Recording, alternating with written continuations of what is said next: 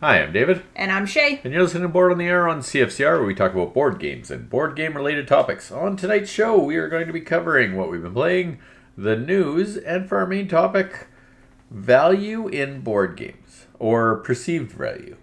Yeah, so the general idea is we've talked about like how much board games cost and stuff like that, but I actually wanted to ask the question how many plays does it take to make a board game worth it? And does that change based on the amount you've spent? So, like, we've talked about, uh, I don't know, I, I'd use Twilight Imperium as an example, right? Yeah. It's a very long game and it's not cheap, No?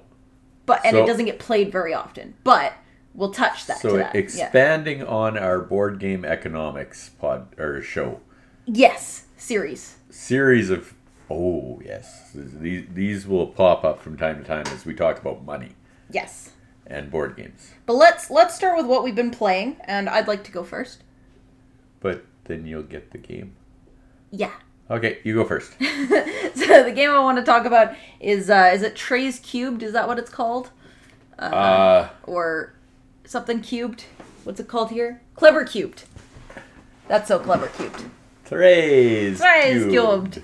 Um, so uh, Clever Cubed is the third, uh, not third sequel, third Thir- thir- game. third game in the series. third game in the series of That's So Clever or Trey's Clever, and uh, uh, help me out with the second one. Twice as clever. Twice as clever. Yeah, yeah. I thought I had a different name, uh, but I Uh, might be well- thinking of the French side of it. So all of them have a uh, like a French or a European version Yeah. and an English version. Yeah. Uh, first one I think is Trey's Feud, Yes. uh, and the second one is Doppelt. Doppelt so clever or something like that. Yeah. And, and it's funny because some you see in French, some you see in German. Yeah. And but basically, it's that's so clever, twice as clever, and clever, Clever cute. cubed. So that's it's the third one in that Yeah. series. There's 30 seconds you will never get back. Yes, sorry about that, everybody. I uh, I, I'm bad at game names to begin with, and then these ones I see in French and German and English, so I will never remember any of them. Yes. Uh, if for those of you who don't know what the other games are, uh, that's so clever. I- They're all rolling rights. yep. That's so clever. You roll the dice. You pick three of them to use. You pick one, roll the dice again, pick another, roll the dice again, pick the third one. Uh, and based on which ones you pick and what numbers, like sorry, which colors you pick and which numbers are on them, you get to put those numbers down on your little card, and you get points usually based on how far you fill them up or on you know just adding up the numbers that are in them. And there's rules about what you can place where in all of these things. Yeah. Um, so very simple, very fun to play. Yeah. Uh, twice as clever. Similar idea, but it adds a gray dice, which I never fully understood. I've only played this game a couple times, some in person, some on the app, and I just never understood how that gray dice worked. I didn't like it as much, but there was a little bit more complexity added to it. yes. And I just, it just really confused me with that one. Okay. So, Clever Cubed, I think I enjoy more than the second one, for sure. I still love the first one. I don't know if you can really beat the simplicity that is the first one. But Ele- elegance. yeah, exactly. Um, streamlined. Yeah. You know, all those nice uh, buzzwords. So, Clever Cube, the main difference is, and I'd say it's pretty different in the game, in, I guess, what's on the board, even though the colors have stayed the same Yeah. uh, there's it makes it a bit more complex. There's more rules as to where you can place the dice, and it does make it harder to use those dice Yeah. Because they're more particular. There's more specifics as Yeah, you know. This location has to have this dice. yeah. So like with the uh, Brown. with the brown dice, it had literally had to be a brown dice with the number on it, Yeah. and if you used a brown dice that didn't have that number, you could go along the track and find the number that matched. Yep. But then you didn't get to go backwards and refill those other ones. So you had to be careful there. Uh, the green dice, you started at seven, and on either side of it, it, the number had to be a green dice plus or minus one. Yep. Uh, so again, very specific. The pink dice, uh, it w- there you could You use could basically use- anything, but if you wanted the bonus that was underneath it, you got half the points that were on Yeah. the dice. If you wanted to not like get all the points but not get the bonus, then you might have gotten a multiplier. Yep. Uh, and then there's the yellow and the blue, which I'd say are quite different from the original game, where you're not just filling up the spaces. They're very, very more hard to use. Yeah, so like the yellow again, it has to be a yellow with that number, but there's a few different options of them. Yeah. Uh, and the neat thing is, is that if you take the yellow dice on another player's turn, it has to go in a couple specific spots. There's only six spots it can go in, so it makes it a little harder to use that one. Uh, and then yeah, the blue, again, it, it's actually kind of, I kind of like the blue one how it works. If you take, you kind of want to take the blue one last because if you take it last, if you have any matching numbers on those dice, you get to put that amount of X's into the rows or columns. Yeah, there's six different rows Yeah. of ones, twos, threes, fours, fives, and so you kind of want to take the multipliers instead of taking it first, so you only get the one X. Uh, that's where the combos kind of come in. And just like uh, the other two games, usually after you fill up a row, or you know, if you put a space, a certain space, you'll get bonuses like free numbers or re-rolls. There's a new one in this that lets you use a dice, uh, like basically set it to a number yeah, you're changing the, the face value. which uh, I messed up, and Yeah, I don't know where I messed it up. I only did it maybe once or twice, uh, where I f- took it as a free dice instead Yes. of as changing a dice. I only got I got second last anyway, so it didn't affect me all that much. Yeah. uh, but yeah, so it, that part was a little confusing. But yeah, I I liked the game. I thought the complexity was nice. It you know it added more to it, and but it was mildly easier to understand for me than twice as clever. Yeah, what did you think of it? Yeah, like so this series I've I've enjoyed all of them. Uh, That's so clever is one of those one of the first roll and writes that really hit it big. I, I would say, and, and started this trend of roll and writes. Yeah, Uh, twice as clever. I enjoy. I, I play. I've played a lot of both of them, and and this one was. It felt similar, but different. Mm-hmm. Right there. There was a lot, as we said, more specific numbers that had to go in the spots. So it was a lot harder to just take a die and use it, as opposed to the other games where there was always something you could do with them. I, I struggled on some rolls as to what I was going to use those die. yeah, Pink seemed to be that default. Nothing else is working. I'm going to use pink, yeah, right? And so that played a factor there. Uh, I want to play this more. Yep. Uh, all of these games have paper copies, but are much more popular in their app version. I, I haven't played this one in the app version because it hasn't gone on sale yet. Uh, so I, I want to play it more to get a good good strategy, I guess, going, right? Like yeah. Figure out what actually works because like I thought, and there were a couple spots I had a good amount of points, but there was some places where I just lost a ton. yeah. So I, I, you know, it was kind of, it was hard to tell where I was at during the game. Yeah, it's like all the games you can't do everything, but I found this one the hardest to try and do Something. some or yeah, not something but like spread it out a bit. Yeah. Uh, so it needs. I, I need more plays on this one, uh, but it's still solid. It's, it, it is a worthy addition to this series. Yeah. Still, still a great game, and I think they've done a good job on on all of them. I'm just not a huge fan of the second one. You just haven't played it as much. Yeah, but you know, like with the first one's just so good. Yeah, it, it, they're all solid games. Uh, okay, uh, the game I played was Rocketmen. This is a Martin Wallace game. Uh, it was on Kickstarter last year. Not based on Elton John. Not anything to do with music. Okay. Uh, so in it, it is a deck builder. Uh, so you're building your hand up, and you're trying to complete missions. And your missions are to either Earth's orbit, the moon, or Mars. And all three of them have different things you can do in those orbits or trips. Right. Uh, your hand starts out, has a whole bunch of missions in it. You're going to play a mission down, and then you're going to try and accomplish it. And the way you accomplish it is you have stuff that's going to move you along the track. So to get to Earth, say it's 10, to the moon is 14, and then 20 or whatever to Mars. Uh, some symbols are going to move you up there, so you're starting at 2. And then there's the mission accomplishment de- deck. And whatever mission you're doing is going to tell you how many of that deck you're going to draw, and those have to top you up to past where you're going. Uh, multi-use cards. So your cards can either have like a value or a symbol, and then a bunch of them, as you buy them, have abilities.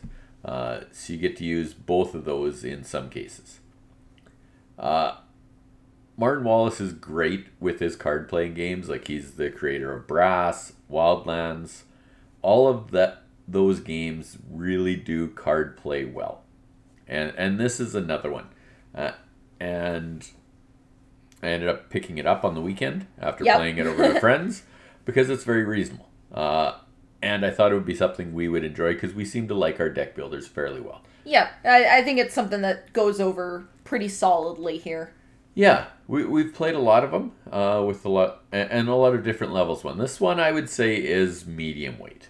I, I don't think it's difficult by any means, but there is some some gotchas there, and you, you really are building a nice engine out as you're putting your cards onto your boards. Yeah, Uh, yeah, that's that. yeah. I haven't had a chance to play this one, so I can't add too much. Yeah, into it. it's uh, it's Uh, it's one of those ones that I played over at Norm's.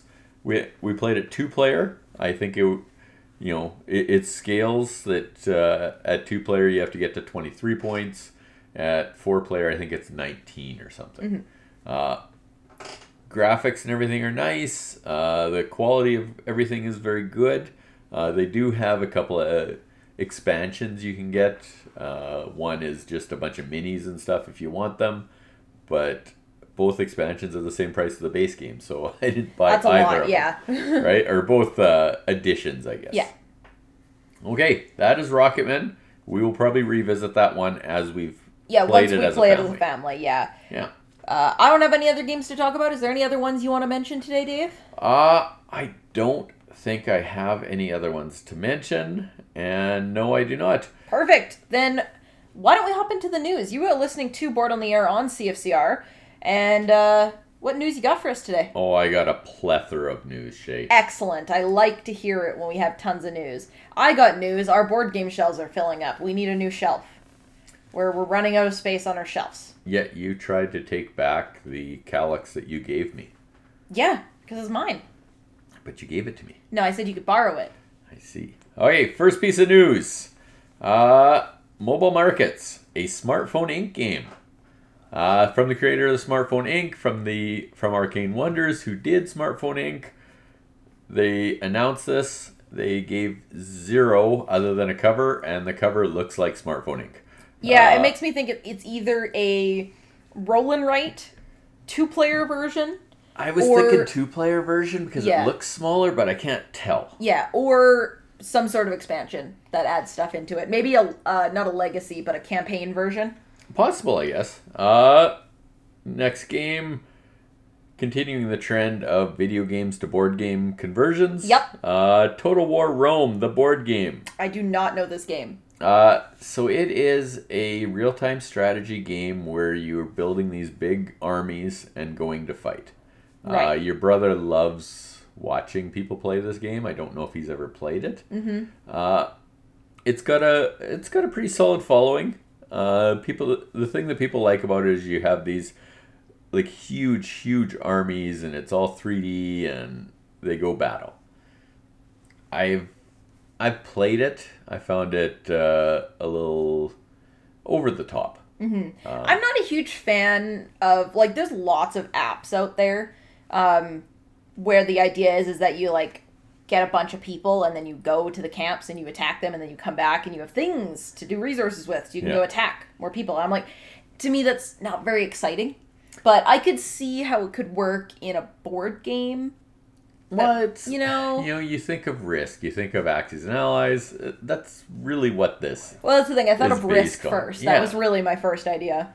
Uh, you know, of real-time strategy games, I've played lots of video games of that style. We used to play a lot of uh, Command and Conquer, a lot of Age of Empires. Uh huh. This is just that next level of that style of game. A new game coming from Capstone called Corrosion. Uh, big selling feature on this one is all the characters that you use in the game are female. And they're all engineers. Nice. So it's Oh, I saw this on Twitter. yeah, there was some buzz of uh There, it, it was somebody posted a picture of a sketchy looking forum post related to yeah. the all female engineers. That's what it's about. Okay. Don't look don't look up the sketchy thread, but Yeah. the idea of the game, like that that's actually really exciting. Capstone has done some good stuff, right? Uh, we just got Coffee Traders. Haven't played it yet, haven't opened it yet, but uh, it's from them. Uh, what else do we have from Capstone? I believe we have, uh, I think Cloud Age is theirs, and Maracaibo is theirs as well. oh, sweet. Uh, Neoville from Phil Walker Harding. He of uh, Imhotep, Barron Park, uh, Gizmos. Nice. He, he does a lot of approachable stuff with strategy, right? Right. All of those games have simple rules, but there's some depth there. Uh, this is a city builder that takes 30 to 45 minutes. Cool. I'm curious. If his name's Yeah. on it, I'm interested. I like city builders. Yeah.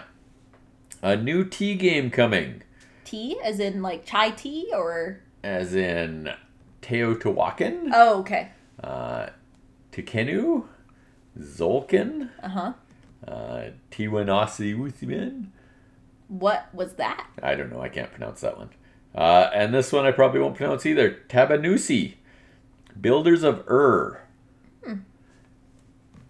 All of these games are that mid to heavyweight. Uh, all of them are fun. Uh, we Are they all by the same people? yeah, they are. Okay. We we own most of them. Yeah, we own we own a lot of them. Yeah, and we like them.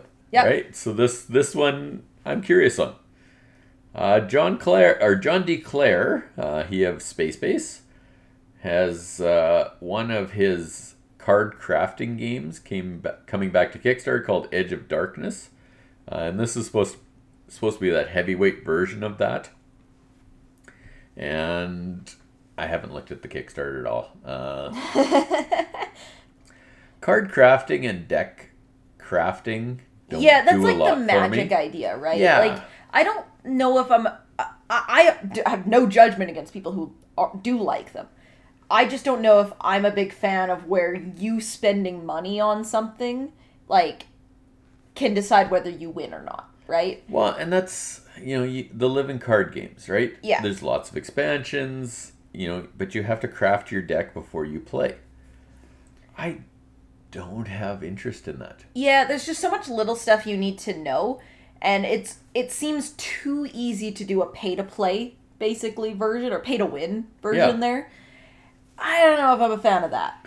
Yeah, it's and that's the thing with Magic is there's people that have you know fifteen hundred dollar decks, right? Mm-hmm. Yeah. they should never lose.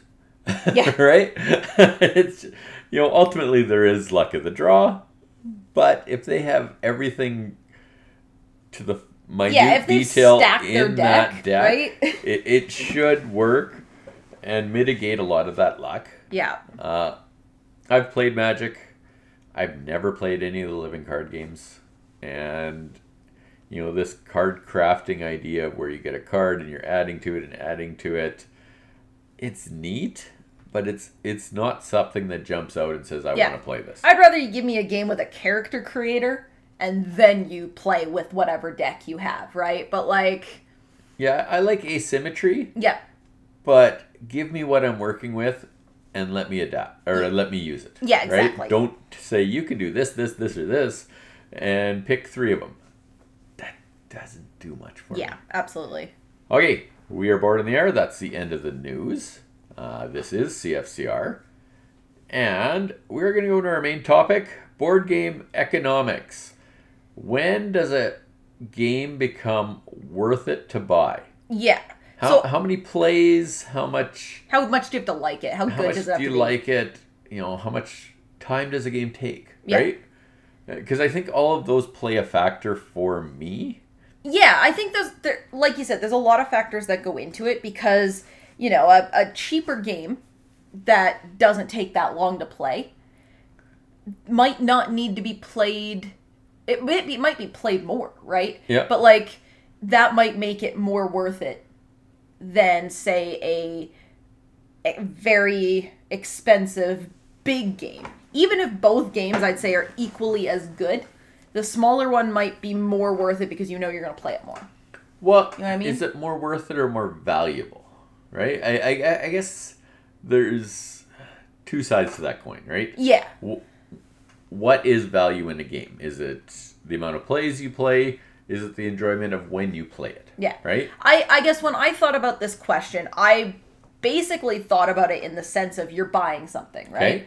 So, what makes your money worth it? Because if you look, like, think about how board game economics is going right now with Kickstarter and big boxes and stuff like that. Um, now, we all love buying into this idea of, you know, our shelf full of Merchant's Cove, the Anachrony box up top. That's not ours, but, you It's- know, in it is. general It's ours. it will be if I don't finish painting these minis. Uh, you know, like these games cost a lot of money to Yep. get, and you're t- you are taking a risk there. But even if you n- n- weren't necessarily taking the risk, like what does that game have to do to make it worth the money you're spending on it? yeah, it's that's where it gets tough. Yeah. And I, I know with Merchant's Cove, that was one of those ones that I was.